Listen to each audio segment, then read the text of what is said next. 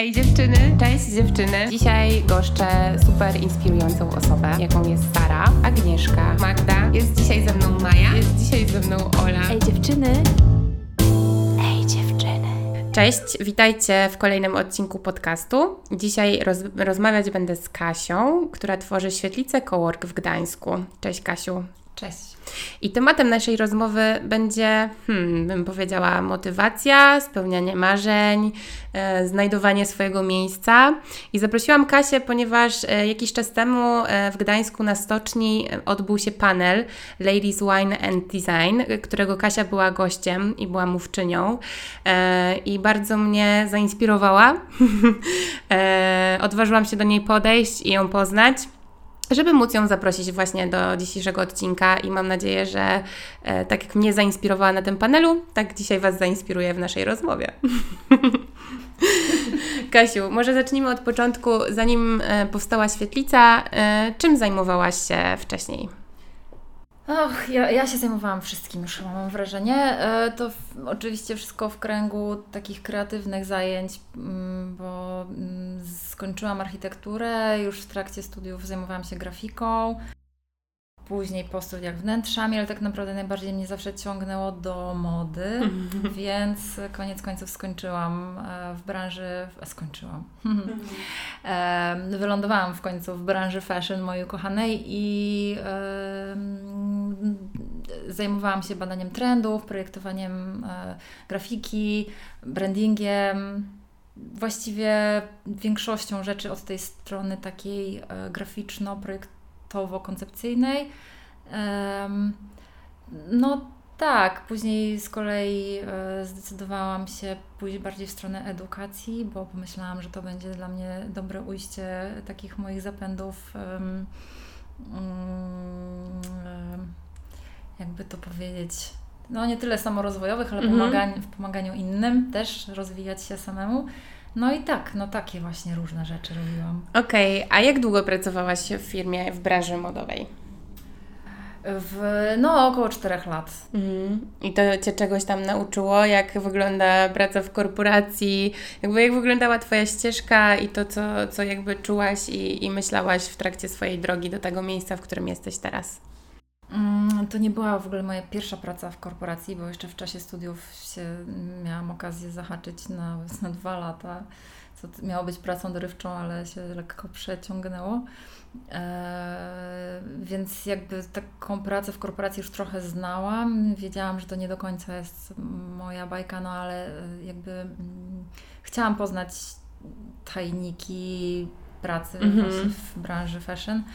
No i um, miałam o tyle szczęście, w pewnym sensie można tak powiedzieć, że w tamtym czasie akurat otwierał się nowy brand od zera i um, mogłam przejść z brandu, w którym um, w tamtym czasie pracowałam, do tego właśnie nowo otwieranego mm i e, być częścią takiego malutkiego zespołu, który jakby od zera e, ten brand budował. No i no to była bardzo e, inspirująca i bardzo też wycieńczająca e, praca, ale, ale no, no, nauczyłam się ogromnie dużo. No to jest nie do przecenienia, myślę, mm, tak naprawdę patrząc wstecz, ile mogłam się dowiedzieć, na ilu różnych poziomach, e, jeżeli chodzi o mm, zaczynanie takiego mm, biznesu, budowanie produktu i relacji mm. z klientem, w ogóle badań, samych badań, jakby jeżeli chodzi o trendy, o, i o socjologiczne, kulturowe, konsumenckie, no bo no nie, no ogromna, ogromna ilość praktycznej wiedzy, którą wtedy zdobyłam i teraz jestem w stanie e, wykorzystywać. Także to nawet chyba nie da się tego tak pokrótce opisać do końca, ale tak, no była to ogromna lekcja wszystkiego. A powiedz, kiedy powiedziałaś sobie, że no, korporacja to jednak nie jest Twoje miejsce i chcesz iść dalej? No to we mnie dojrzewało. To znaczy, ja sobie zdawałam sprawę z tego, że ja nie jestem taką e, jednostką, która się nadaje do pracy w takich e, bardzo restrykcyjnych, można powiedzieć, e, warunkach. Ale no, myślę, że w momencie, kiedy zauważyłam, że przestałam się już uczyć, a zaczęłam oddawać dawać bardzo dużo od siebie, e, i nie dostawałam w zamian jakby tego, co oczekiwałam, a oczekiwałam właśnie nauki. Ja najbardziej się motywuję wtedy, kiedy jestem w stanie się uczyć sama i rozwijać. E, e, bo jakby daję bardzo dużo od siebie i właściwie mm, to, na czym mi najbardziej zależy, to dostawać ten, tą możliwość rozwoju. rozwoju. Więc w momencie, kiedy jakby już było pewne, że w zasadzie to jest już koniec mojej ścieżki rozwoju w tamtym miejscu i w tamtym momencie i w tamtym jakby zakresie, no to tak, no to już poczułam, że to jest ten moment, żeby ruszyć dalej. Okej, okay, a czy ta decyzja była trudna? Oj, była bardzo trudna. To znaczy inaczej. Decyzja jakby dla mnie ona była jasna. E, mhm. Ja po prostu czułam, że to też nie jest moje miejsce z różnych względów. Nie tylko dlatego, że to była korporacja, ale też e, mm, jakby moje poczucie etyki, w ogóle jakby odpowiedzialności za to, co robię, e, jest dosyć silne i, i czułam, że to nie jest jakby, to się nie zgadza ze mną, z moim charakterem. Mhm ale i, czyli decyzja taka, że ja muszę zmienić coś w swoim mhm. życiu, to, to, to, co robię, jakby swoją ścieżkę, e, to była e, jasna sprawa. Natomiast jakby działanie, podjęcie działania i, i podjęcie takiej jakby konkretnych kroków, mhm. które były przemyślane i które miały sens potencjalnie w przyszłości, to był już, to już inny temat. To już jest jakby długi, długi proces, bo e, będąc w jakiejś sytuacji, którą się zna od iluś tam lat, e, działa się w, w ramach pewnych schematów, to jest e, prosta e, sprawa, nie trzeba się tutaj dużo zastanawiać nad tym, jak Twój następny dzień będzie wyglądał, czy będziesz miała mm -hmm. pieniądze na koncie, tak. wiesz, co Poczucie miesiąc, bezpieczeństwa. tak. E, więc e, to wiadomo, no bo w pewnym momencie zaczynasz się po prostu bać tego oderwania od takiej, bez, jakby odejścia z tej swojej strefy, powiedzmy, komfortu, bo też oczywiście kwestia komfortu to jest kwestia względna już w tym momencie, ale takiego bezpieczeństwa powiedzmy finansowego, materialnego i tak dalej, więc e, no to jest moim zdaniem najtrudniejsze, żeby aha, no i też e, jakby właśnie dla mnie priorytetem było to, co ja mogę zrobić dalej dla siebie, żeby się jednak rozwijać mm -hmm. i, i w, w, ramach pewnego obszaru, no bo wiadomo, nie, nie będę teraz e, zmieniać kompletnie swojego, e, nie wiem, swojej ścieżki i, i iść w zupełnie jakąś inną stronę. Muszę to robić jakby w ramach no bo też to czuję, to jest moje, mm. już jakby wypracowałam sobie to, że, że to jest moje. I, no i największy problem był taki, że jakby w ramach tego, co jakby robiłam przez ostatnie tam, w tamtym czasie kilka lat, nie miałam mm, wyboru, mm -hmm. nie miałam mhm. żadnej możliwości. No bo tak, to y, my też żyjemy w Trójmieście, gdzie ten rynek, jeśli chodzi o y, kreatywną pracę i taką też związaną z branżą mody czy, czy z marketingiem jest dosyć mały. Jakby więcej dzieje się w Warszawie czy w Krakowie. Y, więc jak ktoś już się zahaczy tutaj w jakiejś dużej firmie, no to ciężko jest zmienić tę pracę tak, żeby robić mniej więcej podobne rzeczy, ale może bardziej rozwojowe, nie? Tak. No i jaki był Twój plan B?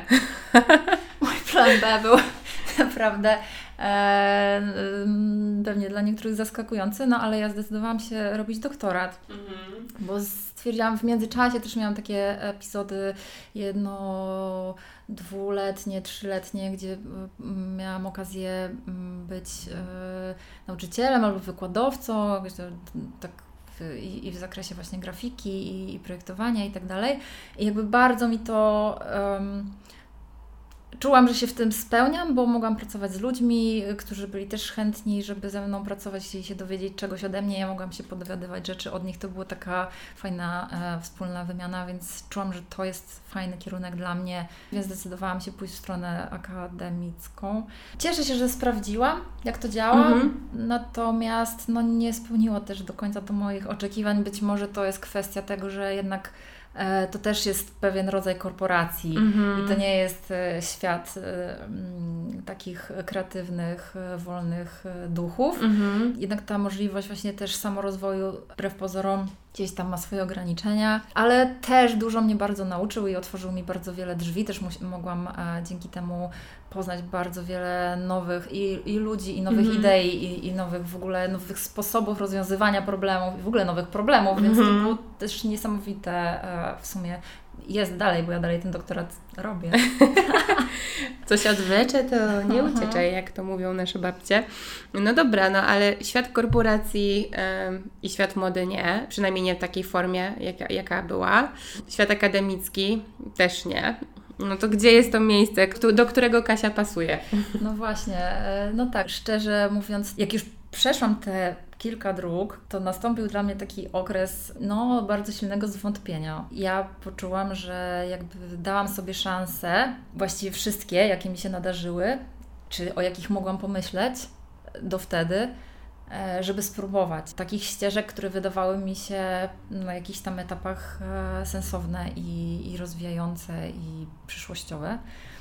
No i za każdym razem okazywało się, że to choroba nie jest to, że mhm. jakby tak, w teorii ok, ale potem się okazuje, że to jakby jak się wejdzie do środka i patrzy się na to od wewnątrz, to jest bardzo dużo rzeczy, na które ja nie jestem w stanie się zgodzić i, i, i, i też nie znajduję to zrozumienia i e, ani we mnie, ani na zewnątrz i tak dalej. Więc e, tak, no był to trudny czas tego momentu uświadomienia sobie, że właściwie co mnie czeka w mhm. tej sytuacji, co ja mogę ze sobą zrobić, bo jakby mam mogę robić cokolwiek. No taka jest prawda, że jakby mam na tyle już wachlarz umiejętności e, rozwinięty i doświadczenia różnego, że mogę teoretycznie robić wszystko, no cokolwiek, ale nie jestem w stanie, nie jest, to, to nie jest coś, to, co ja mogłabym się zgodzić, żeby teraz do końca życia robić cokolwiek.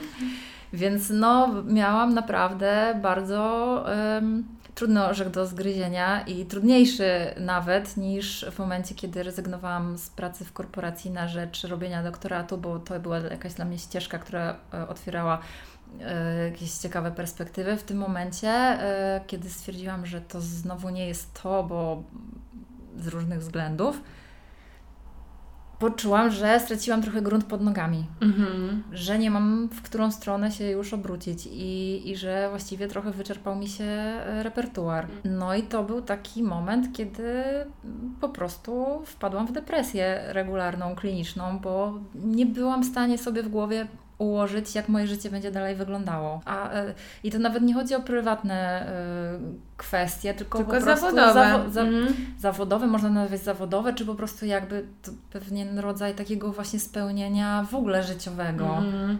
No bo mm, Kasia y, należy do tych osób, y, do których myślę, że też śmiało mogę siebie przypisać, że dla nas bardzo ważny jest ten rozwój i jak nie widzisz go i nie widzisz tej ścieżki, to dla nas to nie ma sensu, bo nie wiem jak Ty Kasiu, ale ja na przykład wychodzę z założenia, że jeżeli spędzam pół dnia albo i więcej nad y, pracą, to chciałabym, żeby ona mnie rozwijała. Tak żeby mi zapewniała chociaż minimum poczucia bezpieczeństwa finansowego, żeby mnie było stać na takie naprawdę podstawowe rzeczy. Tak.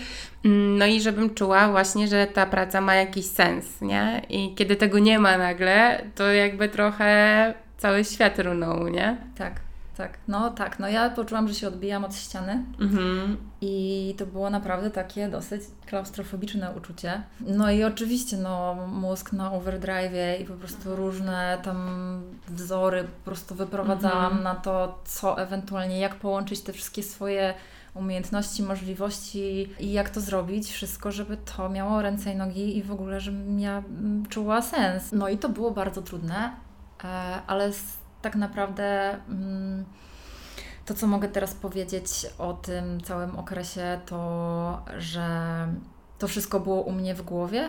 Mhm. I że ja musiałam bardzo dużą pracę wykonać sama ze sobą, prawdopodobnie w większości bardzo nieświadomie i bardzo amatorsko, żeby dojść do tego, żeby się uspokoić i żeby znaleźć u siebie w głowie ten e, porządek, jakby tą hierarchię wartości moją własną i żeby e, przełożyć to później na te działania, które ja mogę sama w, e, w, zrobić, czyli w jaki sposób ja mogę wziąć e, sprawy w swoje ręce i nie, e, nie oczekiwać, że ktoś mi coś poda, ktoś mi zaproponuje taką ofertę pracy, e, czy znajdę taki projekt, e, który już ktoś robi mm -hmm. i ja mhm. mogę do niego dołączyć i on będzie mi odpowiadał mm. i akurat wtedy się zacznę spełniać, bo ktoś mi coś zaoferuje. Jakby musiałam mm, zupełnie odwrócić to, to myślenie i po prostu wejść w fazę jakby tworzenia działania. działania, budowania czegoś samemu i ewentualnie zaproszenia do tego ludzi, którzy będą chcieli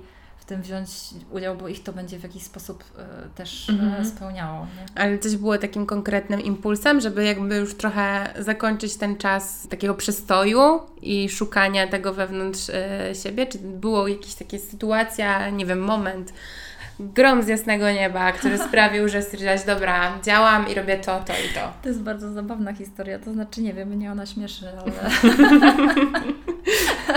opowiadałam ją kilku osobom, to nie, nie, niekoniecznie może wiedzieli, o co mi chodzi. Spróbujmy. Ale ja e, właśnie e, tak, ten cały depresyjny stan był dla mnie trudny, bo to się wiązało też z różnymi jakimiś innymi fizycznymi moimi um, przypadłościami, które w tym momencie mnie dorwały, bo jakby ja przeżywam mocno rzeczy i one się odbijają mnie na zdrowiu. A, a jestem z drugiej strony bardzo za takimi naturalnymi metodami do dochodzenia mm. do różnych rozwiązań, czyli nie jestem za bardzo fanką um, medykamentów. I doszłam do takiego momentu, kiedy wiedziałam, że ja już sobie nie poradzę sama, że ja muszę jakby włączyć farmakologię i niestety to było dla mnie też jeszcze kolejna trudna decyzja, mm. którą mhm. musiałam podjąć ale równocześnie miałam na tyle jeszcze w sobie siły, chociaż um, nie wiem, teraz tak sobie myślę, nie wiem jak ja to znalazłam w sobie tą moc, bo był naprawdę długi moment taki, gdzie ja nawet wychodzenie z łóżka to było wiadomo, e, to, było, to była wyprawa. Ale um, szukałam różnych rzeczy, jak mogę sobie pomóc jeszcze, um, żeby się po prostu e, odbić od, te, mm -hmm. od mhm. tego dna. E, więc słuchałam bardzo wiele podcastów, e, wielu światłych ludzi, próbowałam medytacji i no yoga była jasnym wyborem, wiadomo, ale odbijałam się od różnych zajęć jogi i nigdy nie poczułam tego, po prostu no były to dla mnie jakieś tam ćwiczenia fizyczne i nie czułam tego jakoś w ogóle, aż w pewnym momencie trafiłam na jedne zajęcia, gdzie po prostu energia tej osoby prowadzącej była tak zaraźliwa i tak jakoś mi mm-hmm. wjechała elegancko po prostu, że jakby ja się śmiałam, e, co było dla mnie wtedy nowością i mm-hmm. niespotykanym zdarzeniem. Po prostu jak słyszałam, jak ona nawet e, wprowadza w ten stan taki, takiej e, przygotowanie, takiej mm-hmm. relaksacji, przygotowania do praktyki. I jej energia wtedy spowodowała, że ja zostałam w ogóle w tamtej grupie i kontynuowałam i chodziłam dwa razy w tygodniu, co wtedy dla mnie to, było, to był wyczyn po prostu, żeby się zwlec, ubrać, wyszykować, pójść na te zajęcia i te półtorej godziny, tam półtorej godziny czy tam z haczkiem trwało jakby i pamiętam jak musiałam się po prostu zmuszać do tego, jakie to było fizyczne zmuszanie się normalnie po prostu aż ból prawie, że, ale zmuszałam się do tego i robiłam to. I, i na początku jak leżałam tam na tej relaksacji początkowej, no to mi łzy ciekły, bo ja byłam w takim stanie, ale weszłam tak w to yy, i, i dałam się tej energii, tej, tej, tej prowadzącej, tej nauczycielki ponieść i, I, był taki moment, pamiętam w ogóle to było bardzo dziwne, bo ja jak weszłam na te zajęcia, to zobaczyłam, że tam ludzie stają na głowie. E, dosłownie. Do, dosłownie. Mhm. I ja sobie pomyślałam, ta jasne. Mhm. Mhm. Dobra, nie? I tak chodziłam na te zajęcia, nie pamiętam ile to już był, trzeci, czwarty miesiąc, ale tak no na pełnej chodziłam, po prostu nie opuściłam żadnych zajęć, nawet jak się czułam koszmarnie, zawsze poszłam. I jakoś, nie wiem, się wkręciłam w tej głowie mojej, że ja muszę na tej głowie stanąć, bo to jest dla mnie tak nie, jakby, to jest jakby rzeczy Naprawdę? nie do zrobienia, no nie do zrobienia. Jak ja patrzyłam tych ludzi, którzy po prostu robią pyk, to sobie myślę, to jest niemożliwe, -hmm. grawitacja i te rzeczy, w ogóle no way. I, I jakoś w ogóle nieświadomie wszystko, co robiłam, to było jakby sprawdzenie, czy ja jestem w stanie to zrobić, bo jakby tak się jakoś kręciłam, że jeśli ja bym była w stanie to mm. zrobić, znaczy, że ja wszystko mogę zrobić, bo to wygląda tak nie, e, jakby absur, absolutnie absurdalnie w moim wykonaniu, że, że no nie, no jeśli ja to zrobię, to już po prostu nie ma pytań. I e, tak, no i po prostu któregoś razu stanęłam na tej głowie. Mm -hmm. Przy ścianie oczywiście z podparciem i tak dalej, ale to zrobiłam. Potem zrobiłam to jeszcze kilka razy, ale ten pierwszy raz, e, jakby teraz pewnie po takiej długiej przerwie, jaką mam w życiu, bym znowu tego nie zrobiła, musiałabym mieć pewnie pół roku rozbiegu, ale ten pierwszy raz, kiedy ja to zrobiłam, poczułam to, to, że moje ciało jest w stanie po prostu samo siebie podnieść w pozycję, która jest totalnie nieregularną pozycją. I ja to jestem w stanie zrobić sama. Sama, po prostu e, to się dzieje. Mhm. Ja sobie to wymyśliłam, ja to e, ogarnęłam i stanęłam na tej głowie. I jakby to, był ten moment. Jak, w ogóle fajnie, że No, pan- moment, bo to był dokładnie ten moment. To jest e, świetna metafora w ogóle, że musiałaś stanąć najpierw na głowie, Tak. żeby móc zacząć działać. Podoba mi się. Mnie nie bawi. Jak już stanęłaś na tej głowie, to przestałaś chodzić na te zajęcia? E, nie, nie, nie przestałam wtedy chodzić na te zajęcia, e, ale wtedy zaczęło się też dużo dziać różnych innych rzeczy w Mhm. moim życiu, więc e, przestałam się tak bardzo na tym skupiać. Mhm. Bo do tamtego momentu to był tak naprawdę taki highlight mojego życia, że jakby to był mój cel, żeby wstać, pójść, e, ogarnąć, robić, wytrzymać, Mhm. wiesz. I stanąć na głowie. I stanąć na głowie. I e, najzabawniejsze jeszcze w tym wszystkim jest to, że ja odstawiałam leki po prostu o tak, Mhm. te, te antydepresanty, bo stwierdziłam, że one nie są, w ogóle nie są mi potrzebne. Mhm. To o co chodzi? Lekarka, do której wtedy chodziłam, mówiła mi, tak, no już dobrze, Pani Kasiu, tam się Pani dobrze czuje, okej, ale to tak powoli trzeba z tym, bo to Mhm. ten, ten, nie wiadomo. No ja oczywiście mówiłam tak, tak, tak i potem przez tydzień gdzieś tam niby powoli odstawiałam, a potem nie chcę już tego brać w ogóle. E, I, e, i zaczęłam robić rzeczy. I jakby e, wtedy zaczęły się dziać różne takie historie. Wtedy e, zaczęłam rozmawiać z koleżanką o, o tym, żeby wynająć razem e, jakieś biuro może, Mhm. że, że w ogóle zac- po, poczułam taką potrzebę robienia rzeczy swoich znowu. Mhm. Więc e, totalnie jakby na, na początku jakichś małych, e, właśnie graficznych, czy jakichś innych projektów, e, ale żeby po prostu zacząć coś robić swojego. I nieważne, czy by mi to jakoś super e, przynosiło faktyczne zyski, ale żeby po prostu zacząć coś robić. Mhm. No i e, okazało się, że, że stworzenie takiej przestrzeni, że byłoby więcej osób pracujących razem, że można byłoby robić rzeczy razem. Ja w ogóle miałam mega potrzebę wyjścia do ludzi i po prostu przez, żeby przestać się tak w swoim własnym sosie kitwasić i, i, i, i samobiczować i po prostu nie mieć takiego, nie mieć tych inputów z zewnątrz, tego innego spojrzenia i wymiany myśli. Nagle stwierdziłam, że to jest ten ta moja główna potrzeba na tym etapie. No i właśnie zaczęłam wychodzić do ludzi, poznawać i tak dalej, rozmawiać przede wszystkim, Mhm. bo od, moim zdaniem rozmowa to jest w ogóle podstawa Mhm. wszystkiego, bo wyjdziesz do ludzi, zaczniesz rozmawiać z kimkolwiek, to się nagle okazuje, że otwiera się przed Tobą tyle różnych drzwi, nie tylko fizycznie, że, że, że faktycznie możesz coś z tego mieć, jakby takiego zwrotu, ale e, mentalnie po prostu jakieś nowe pomysły, nowe możliwości w głowie. E, Więc e, tak, no i wtedy poznałam właśnie Paulinę przez naszą wspólną koleżankę. No i dosłownie w ciągu pół roku, pięciu miesięcy otworzyłyśmy świetlicę Mhm. od tamtego czasu. Jak, Jak zaczęłyśmy wygląda- rozmawiać. Jak wyglądał w ogóle proces tworzenia świetlicy? Czy ym, to było tak, że od razu wiedziałyście, czym będzie to miejsce, kogo będzie zapraszać do siebie, zrzeszać, czy na jakiej zasadzie w ogóle będzie ten coworking działał, czy to było też trochę takie wszystko w powijakach e, i spontaniczne? To było bardzo spontaniczne, bardzo mało zaplanowane, ale no nie wiem jak Paulina, e, ale e, ja miałam, znaczy miałam tak mgliste pojęcie, co ja bym chciała z tego mieć, Mhm. Mm, w sensie takim właśnie do tego swojego rozwoju, co jest mi potrzebne do dobrego życia. I, I co musi tam się znaleźć, co tam się musi dziać. Wtedy miałam jeszcze taką właśnie wizję bardzo silną, że chcę robić warsztaty właśnie z ludźmi, czyli tą swoją e, taką e, Akademicką. ak- akademicko-edukacyjną stronę e, rozwijać i pracować z ludźmi, jakby przekazywać jakąś tam wiedzę, dzielić się i tak dalej. E, Więc to była dla mnie bardzo ważna sprawa, no ale prze- przede wszystkim to jakby możliwość pracy z innymi ludźmi, którzy mieli podobne, podobny, może nie zakres działania, ale w jakimś takim podobnym paradygmacie się Mhm. obracali, czyli takim właśnie twórczym, kreatywnym, nie praca od 9 do 17 i wychodzimy i nic nas nie Mhm. interesuje, tylko że jakby ludzie jak, z pasją jakąś do działania i robiący rzeczy, które są po prostu takie, które ich napędzają, nie? Mhm. No to to myślę, y, myśmy e, obie z Pauliną wiedziały, że tak to powinno wyglądać, no i że takich ludzi chcemy tam wokół Mhm. siebie zbierać. No i jak już świetlica została otwarta, i pierwsi ludzie um, przeszli przez próg świetlicy.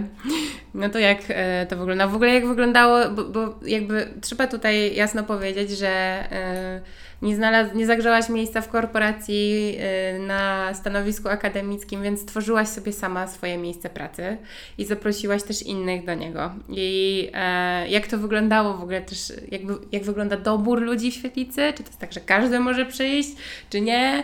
Jakby może już teraz jest taki full, że nie ma tam miejsca, nikogo nie naśmieje się, ale jakby jak wygląda cała e, atmosfera, no bo zawsze mnie to ciekawi, są takie przecież e, biurowce, które oferują oferują biurka, tak? Y, przychodzą różni z biur osób. Mhm. Wy jakby staracie się też promować te miejsce um, i ono jest y, bardzo kreatywne, y, ale jak to w rzeczywistości wygląda? W rzeczywistości to była na początku totalna wolna amerykanka. Nie miałyśmy żadnej strategii praktycznie, jeżeli chodzi o rozwój w ogóle. Znaczy miałyśmy jakieś tam założenia, oczywiście jakoś to sobie wyobrażałyśmy, ale to było naprawdę y, totalnie na wariackich papierach. E, no dość powiedzieć, że my wynajęłyśmy lokal i w ciągu trzech miesięcy od momentu wynajęcia po kompletnym remoncie praktycznie otworzyłyśmy bez jakichś specjalnych planów, rozbiegów półrocznych czy mhm. rocznych, e, biznesplanów i tak dalej. Więc to było absolutnie, totalnie wszystko wariatkowo. No i otworzyłyśmy, oczywiście wcześniej robiłyśmy, mm, jakby na Instagramie się pokazywałyśmy i, i próbowałyśmy jakoś zainteresować szerszą publiczność naszymi działaniami, ale nie miałyśmy absolutnie żadnych jakby przewidywań, jak to, czy to się uda. Wręcz przeciwnie, wiele osób nam mówiło, oczywiście z takim, z dobrego serca, że E, no, powodzenia, ale. tak? Były takie głosy? E, no tak, no szczególnie wiadomo, rodzina zawsze się mhm. martwi, jak to, jak, jak to wszystko będzie wyglądało i tak dalej. A wtedy jeszcze nie wiem, być może teraz jest inaczej, ale dwa lata temu to jeszcze było tak. Już wtedy to zaczynało być popularne w, takich środowiskach, które nie były środowiskami IT, ale, mhm. ale mniej, no bo jednak te, ta średnia zarobków i ta stabilizacja mhm. jest zupełnie inny, zupełnie inny rodzaj um, życia inny poziom życia w tych e, jakby takich środowiskach kreatywnych, więc no to no było to bardzo ryzykowne z naszej mm -hmm. strony, co próbowałyśmy zrobić. E, I e, przez pierwsze pół roku muszę powiedzieć, że myśmy na krawędzi żyły, że ja w grudniu, pół roku, no nie, może nie całe, w sumie to były pierwsze trzy, trzy miesiące, to mm, no by, byłyśmy, no właściwie płaciłyśmy za wynajem lokalu, za całą, mhm. jakby za utrzymanie i tak dalej i ładowałyśmy mnóstwo energii w to, żeby to działało i żeby ludzie wiedzieli o tym, że to działa mm -hmm. i że istnieje, ale y, mieliśmy chyba cztery osoby wynajmujące mm -hmm. biurka, a mamy tam biurek chyba 18, więc no byłyśmy, ja już w grudniu to byłam naprawdę mm, wycieńczona. Myślę, że Paula też y, byłyśmy mentalnie przeżużlowane mm -hmm. i ja już zaczynałam mieć takie y, myśli, że no trudno, mhm. trudno, spróbowałyśmy. Znowu eee. kolejna rzecz, która nie jest tą rzeczą. Nie, no po prostu tak, był to trudny okres, aż wtedy przyszedł styczeń mhm. i nagle się okazało, że ludzie przyszli i zostali. Mhm. I, i, I mogłyśmy się utrzymać, nagle w sensie utrzymać chociaż sam lokal, bo siebie to już jest mhm. też jeszcze kolejny poziom, ale że utrzymać chociaż sam lokal i, i w miarę i nie dokładać do tego aż tyle, ile dokładałyśmy mhm. wcześniej. Więc e, tak, no wtedy się okazało, że ludzie jakby chcą, że potrzebują mhm. takiego miejsca, że są ci ludzie tam gdzieś, że trzeba po prostu ich znaleźć, do nich mhm. dotrzeć, ale oni tam są i oni po prostu czekają na to, na ten impuls, żeby, żeby ich zaprosić i oni wtedy przyjdą. Mhm. A jeżeli chodzi o Twoje pytanie, czy my dobieramy jakoś ludzi specjalnie, nie, absolutnie nie robimy czegoś takiego. To się dzieje w totalnie naturalny sposób. Nie wiem, jak to działa, nie jestem socjologiem ani psychologiem, ale po prostu ludzie czują, czują, że to jest dla nich i oni przychodzą i faktycznie to jest dla nich. I pasują do tego tak, miejsca. Tak, mhm. było oczywiście jakieś tam, wiadomo, no to nie, nie jest 100% zawsze tak, mhm. tak, tak, super, ale generalnie tak to działa u nas, że my absolutnie nie mówimy nikomu, że nie, nie możesz, mhm. you can't sit with us. To nie tak wygląda zupełnie. Poza tym, wiesz, no trzeba tutaj być szczerym, że my sobie nie możemy na to pozwolić, jakby no my próbujemy utrzymać to miejsce, więc to też nie jest tak, że my jesteśmy jakieś takie zamknięte, Mhm. tylko wręcz przeciwnie. Więc e, w naturalny sposób absolutnie to się wszystko działo, że na- takie osoby przychodziły, które były e, dokładnie jak tymi osobami, które powinny przyjść. Mhm. I super. Po tym czasie okazało się, że to był dobry pomysł. Później bardzo dobra koleżanka moja, którą bardzo cenię, e, którą zresztą poznałam właśnie Mhm. przez świetlicę, bo przyszła e, ze swoim chłopakiem, ówczesnym teraz już narzeczonym, wynająć u nas biurko. Ona mi podesłała fragment książki mówiący o tym, że to było akurat w odniesieniu do kobiet Mhm. stricte, że kobieta, która nie, nie, nie może odnaleźć tego środowiska dla siebie takiego, które ją odżywia, które ją tak podnosi i buduje, e, jest w stanie stworzyć takie, po prostu jest w stanie to udźwignąć, żeby zbudować Mhm. zupełnie coś odrębnego, coś swojego, coś, co wypływa z niej i zaprosić e, innych do. I, I te osoby znajdą to miejsce, i te osoby przyjdą do tego Mhm. miejsca, bo są takie osoby, które potrzebują dokładnie tego. Więc no, to też było takie e, niesamowite doświadczenie, móc przeczytać o tym, co jakby, z czego ja sobie zdałam sprawę po czasie, że, że to się wydarzyło. Mhm. Nie? Że, że to Podsumowanie miejsce, takie. tak, że to Mhm. miejsce powstało, że je stworzyłyśmy że, i że ci ludzie przyszli i że Mhm. to tak jest. My mamy tak naprawdę nieograniczone możliwości, jeżeli chodzi o tworzenie swojego życia, budowanie swojego Mhm. życia. Nic nas nie ogranicza. Tak, to, To jest wszystko w naszej głowie. No dobrze, a teraz jak już świetlica hula, y, no to też przyszły nowe projekty. Y, Zaangażowałaś się właśnie w ten em, forum kobiece y, Ladies Wine and Design. Powiedz, jak w ogóle do tego doszło i skąd wzięła się ta idea? E, To jeszcze y, tak naprawdę to, to właściwie mm, się działo mniej więcej równolegle z powstawaniem świetlicy, może nawet chwilę wcześniej, e, bo to był jeszcze właśnie taki moment, gdzie ja szukałam takiego e, dobrego środowiska dla siebie Mhm. i jakiegoś wsparcia e, też takiego emocjonalnego, mentalnego, więc e, i, znala- i natknęłam się na tą inicjatywę właśnie Jessica Walsh, czyli e, Ladies Wine and Design. To w tamtym momencie też się bardzo mocno rozwijało, bo najwyraźniej to był ten moment, że, Mhm. że, że dużo osób, dużo dziewczyn szukało e, takiej wspólnoty, powiedzmy, czy takiego dzielenia się doświadczeniami, problemami, jakimiś takimi swoimi przemyśleniami. No i e, trafiłam na ten projekt, napisałam tam do Nowego Jorku. O i okazało się, dostałam odpowiedź, że właśnie mniej więcej w tym samym czasie e, Olga, która, z którą teraz to też współtworzymy i jeszcze z Martyną, dosłownie nie wiem, tam chwilę wcześniej też właśnie mm, wyraziła chęć e, zbudowania tego tutaj u nas w Trójmieście, więc skontaktowałyśmy się. No i, i zaczęłyśmy y, działać, zaczęłyśmy organizować te spotkania z dziewczynami i to było też niesamowite, niesamowite dla mnie em, otwarcie umysłu i em, dostrzeżenie e, zupełnie innej, innego świata i innego, innej rzeczywistości i jakby poczucie takiej naprawdę wspólnoty emocjonalnej głównie Mhm. Bo okazało się, że większość z nas ma takie same lub bardzo podobne, Podobne. doświadczenia, Mhm. przynajmniej bazowo, wiadomo, każdy inaczej przetwarza Mhm. rzeczywistość, ale bazowo jakby bardzo wiele rzeczy mm, w podobny sposób przeżywamy, w podobny sposób przechodzimy, mamy podobne doświadczenia. Jakby mówienie o tym, Mhm. otwieranie się z tym naprawdę ogromnie dużo wnosi do naszego życia. My możemy wnieść bardzo dużo do życia drugiej osoby, otwierając się tylko, jeżeli chodzi o nasze doświadczenia. Mhm. Po prostu Mhm. mówiąc e, o, o tym, co myśmy przeszli, przeszły, jesteśmy w stanie e, bardzo dużo pomóc e, drugiej osobie i też ją otworzyć i też słuchając tej drugiej osoby wejść na zupełnie inny poziom i się rozwinąć o, Mhm. ogromnie, e, tylko dzięki takiej właśnie wymianie, więc to, to był równoczesny, to był jakby wynik tego mojego poszukiwania, tego swojego miejsca, co się okazało świetnym też wyborem i świetnym, nie wiem, przypadkiem. Mhm. Ja w sumie nie wierzę w przypadki, można powiedzieć, patrząc na to, co się u mnie w życiu działo, że jakby żaden z tych przypadków nie był przypadkowy nigdy.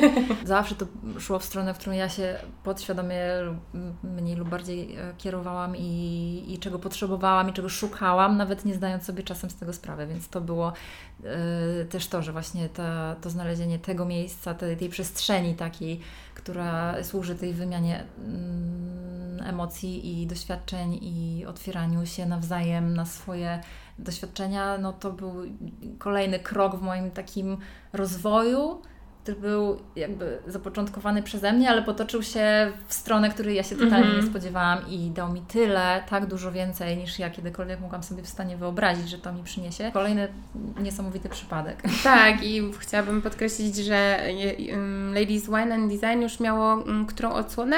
To była ta ostatnia? O, choroba, nie wiem. Nie, wcale nie tak, wcale nie taka, ja wiem, ale to, szósta. Szó, no, ale to była jakaś tam szósta z kolei już tak, tam gdzieś. z kolei, ale nie tak, w sumie nie jest tak nam łatwo organizować te spotkania mm. pomiędzy naszymi różnymi obowiązkami, więc przez dwa lata działalności, no te sześć spotkań, to można powiedzieć, że to nie było dużo. No. Ale były zawsze znaczące.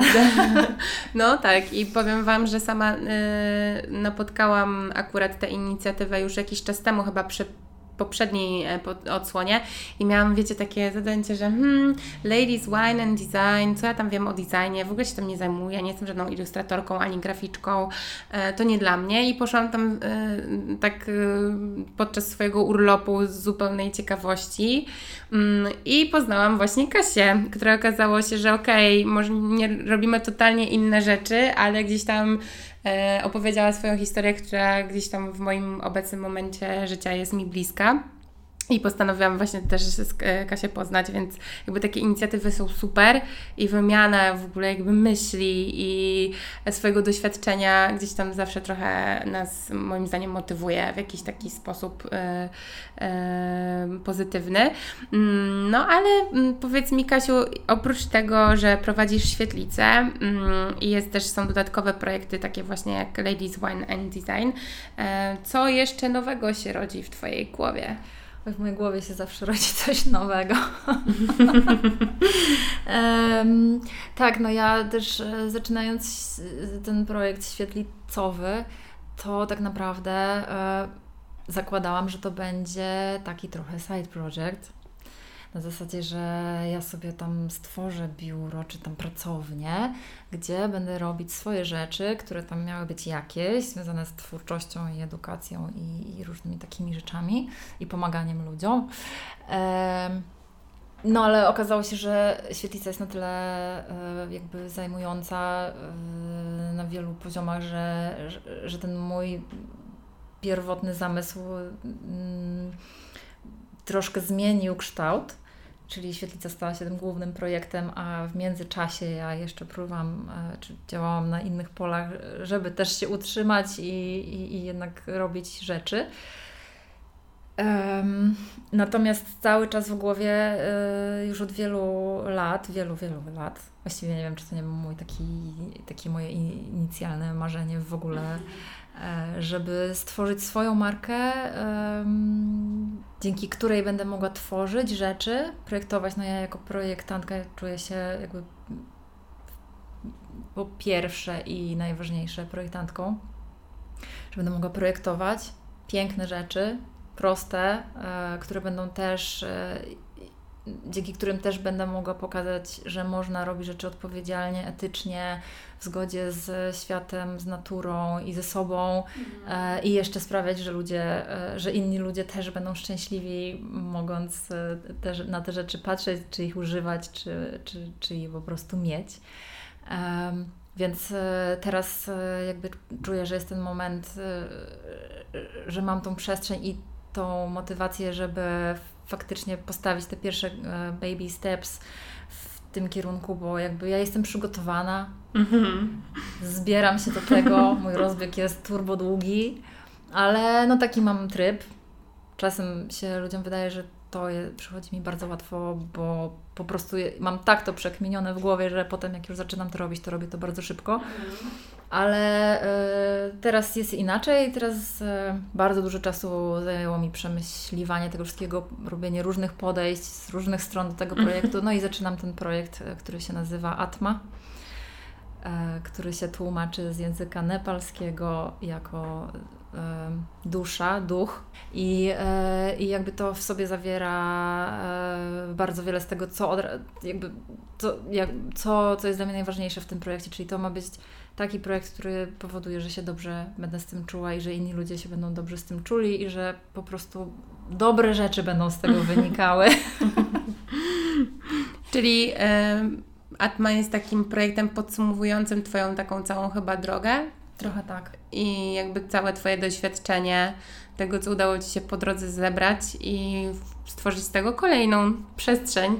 Trochę tak, trochę tak jest, że jakby e, po tych wszystkich rzeczach, które udało mi się spróbować, e, które sobie pozwoliłam spróbować, bo to też trzeba sobie jasno powiedzieć, że my robimy te rzeczy, które, na które sobie damy po prostu pozwolenie, bo my mm. możemy robić wszystko. Mm -hmm. Ale musimy sobie pozwolić na to, żeby nie wiem, zbaczać z tej ścieżki, chodzić zygzakiem i sprawdzać i dawać sobie tą możliwość sprawdzania, więc ja sobie dałam tą możliwość sprawdzania. Kosztowało mnie to bardzo dużo, ale sprawdziłam. I e, faktycznie, tak jak powiedziałeś, że to jest trochę no, głupio w takim momencie życia mówić o podsumowaniu, to brzmi durnie, ale trochę tak jest, że, e, że to jest wynikowa, jakaś taka wypadkowa e, różnych moich doświadczeń i przemyśleń i potrzeb i mojej świadomości tego, co ja mogę dać jakby oddać z tego, co się nauczyłam i doświadczyłam. I wydaje mi się, że to jest mega ważne mm, dla mnie teraz ten moment, mega ważny, e, dlatego że ja się z tym też nie chcę śpieszyć, chcę powoli to budować, to też ma być wielopoziomowy projekt, to nie tylko jest tak, bo zaczynam jakby od ceramiki, którą projektuję mm -hmm. i którą będę e, sprzedawała jako produkt, taki mój pierwszy, ale, ale to, jest, to nie jest e, tylko ta jedna warstwa. E, bardzo mi zależy na tym, żeby to był też przyczynek do rozmów na, na różne ważne tematy i do poruszania ważnych kwestii i jakby do, do traktowania też mm, przedmiotów, w ogóle materii jako części czegoś większego, tak samo jak my jesteśmy i nasze, w ogóle nasza świadomość jest częścią czegoś większego. Mm, I to, że my jesteśmy na tym świecie i mamy jakieś swoje możliwości, to jest nasza odpowiedzialność. I my mhm. tą odpowiedzialność e, powinniśmy e, naprawdę wziąć poważnie, ale teraz się zrobiło mhm. poważnie. czyli jakby chcę to potraktować to, że teraz będzie jakiś przedmiot, którym, który e, ja zakładam, że on będzie prosty, piękny. E, nie z, z, zero waste'owy, mhm. ale przynajmniej low waste'owy. Chociaż w przypadku ceramiki, no to można powiedzieć, że to jest prawie że mhm. zero, mam nadzieję. Um, to, to właśnie, żeby, żeby to skupiało znowu wokół siebie ludzi, którzy będą chcieli też rozmawiać o tych rzeczach, e, poruszać te tematy, nawiązywać jakieś fajne um, relacje i tworzyć ciekawe jakieś e, projekty, które będą związane z tymi tematami czyli właśnie odpowiedzialnością, etyką, e, etycznym designem, projektowaniem etycznym, konsumpcjonizmem, w ogóle życiem na innym poziomie trochę mentalnie, bardziej właśnie takim świadomym i odpowiedzialnym. Więc to jest dla mnie bardzo ważny projekt, bo to nie jest projekt, który powstaje z potrzeby stworzenia jakiegoś biznesu, na którym ja będę zarabiać. Oczywiście e, jestem logicznie myślącą osobą i no, muszę z czegoś żyć, ale to nie jest moja motywacja i to nie jest moje um, to nie jest to, co powoduje, że ja chcę to robić i że będę wstawać co rano z łóżka i, i, mhm. i mieć nowe pomysły na to i rozwijać to, bo y, zupełnie jakby mam inną perspektywę. Y, I bardzo w ogóle jestem podekscytowana i bardzo się cieszę, że to się w końcu dzieje. I jestem również bardzo zestresowana i każdy na, na przykład post na Instagramie, co Ty, mm. Ola, wiesz, kosztuje mnie mnóstwo energii, stresu i krwawicy, ale, ale y, czuję, że to jest coś, co wychodzi ze mnie i to jest jakby... Czuję, że to ma szansę powodzenia właśnie dlatego, że ja po prostu, że to jestem ja. Mhm. ja. No dobrze, Kasiu, ale co powiesz takim osobom, które na przykład właśnie są w jakimś takim bezpiecznym miejscu, które może nie do końca sprawia im radość, jeśli chodzi o pracę, tak? Nie mają tego rozwoju. Natomiast no, nie mogą sobie pozwolić, powiedzmy, na taki przestój finansowy, jakby brak tego poczucia bezpieczeństwa, e, a jednak mają może jakiś pomysł na siebie, tylko jak w ogóle się do tego zabrać, jak to zrobić, bo Ty byłaś już w, tych w tym miejscu kilka razy. Byłam.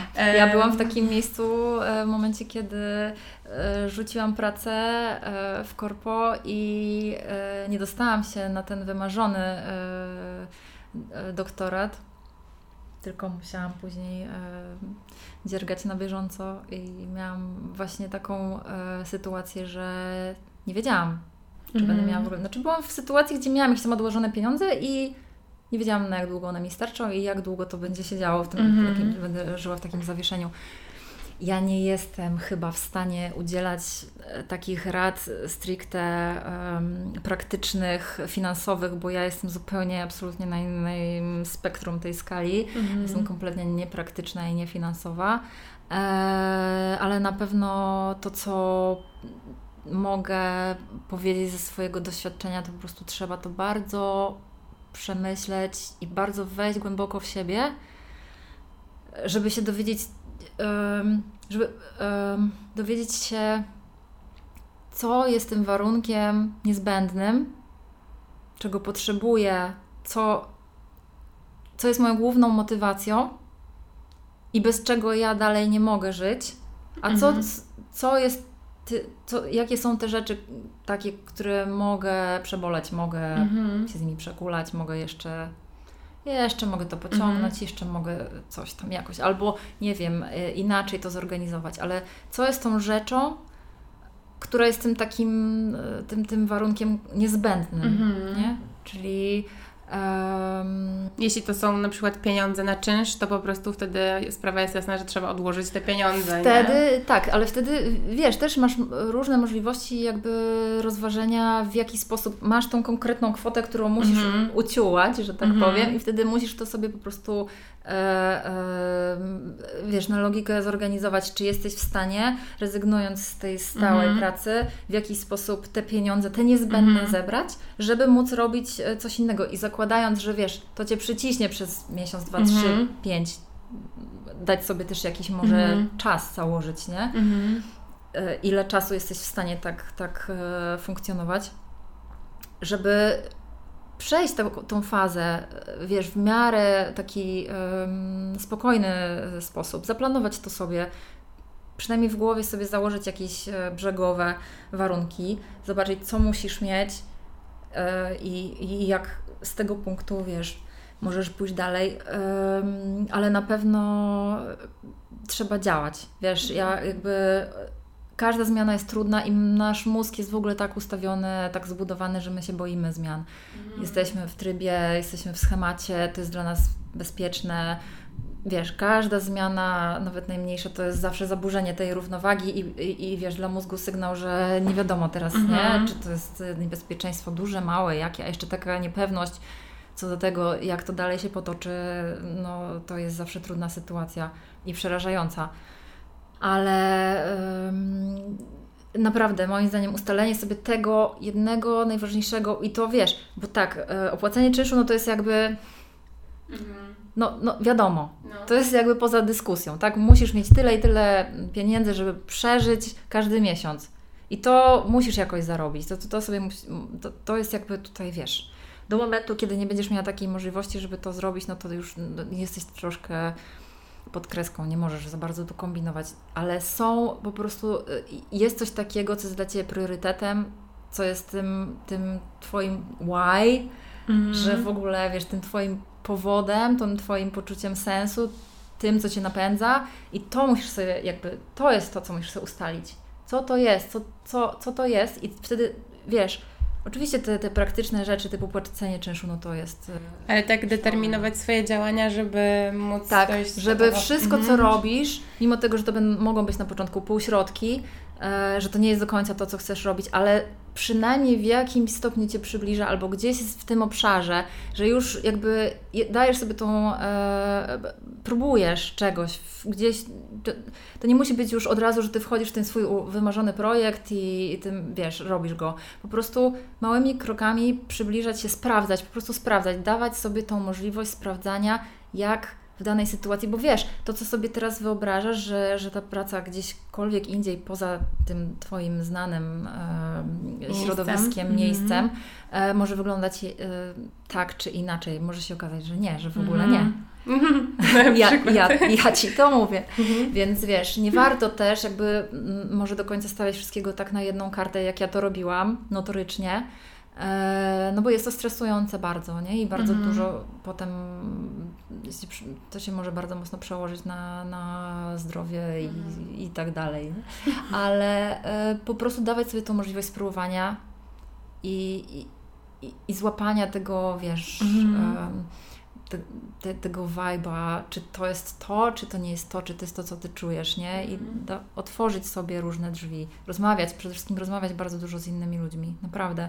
I pytać, i, i, i mówić, w ogóle, wiesz, wychodzić do ludzi z tym, co Ty chcesz robić, co Ty kochasz, co Cię kręci, to do Ciebie będzie wracać i to Ci da tą możliwość próbowania swoich sił, być może nawet bez początkowej rezygnacji z tego, w czym jesteś, co Ci Mhm. daje tą e, To- to poczucie bezpieczeństwa. bezpieczeństwa. Mhm, dokładnie. E, Kasiu, nasza rozmowa dobiega końca i zawsze na koniec e, proszę swojego gościa albo gościnie, żeby powiedziała tak od siebie krótko coś, zaczynając od ej dziewczyny i chłopaki. Możesz się zastanowić, ja to wytnę. Ten czas. Um. Ej, dziewczyny i chłopaki, dawajcie sobie szansę. Zawsze stawiajcie na siebie, stawiajcie na swój rozwój, ufajcie sobie, ufajcie sobie e, absolutnie. To znaczy, jeżeli czujecie się w czymś źle, jeżeli czujecie, że to nie jest wasze, że to nie jest to, że to nie jest wasze środowisko, że to nie jest wasza praca, że to nie jest wasze życie, dawajcie sobie szansę, próbujcie innych rzeczy, po prostu, bo życie jest tylko jedno i nikt nam nie zwróci tego czasu, który spędziliśmy robiąc rzeczy, które nas mm, nie budują. Mhm. Dziękuję Kasiu za tę super inspirującą rozmowę i życzę Ci mnóstwo e, radości, satysfakcji i powodzenia z nowych projektów. Dziękuję Ci bardzo. Mamy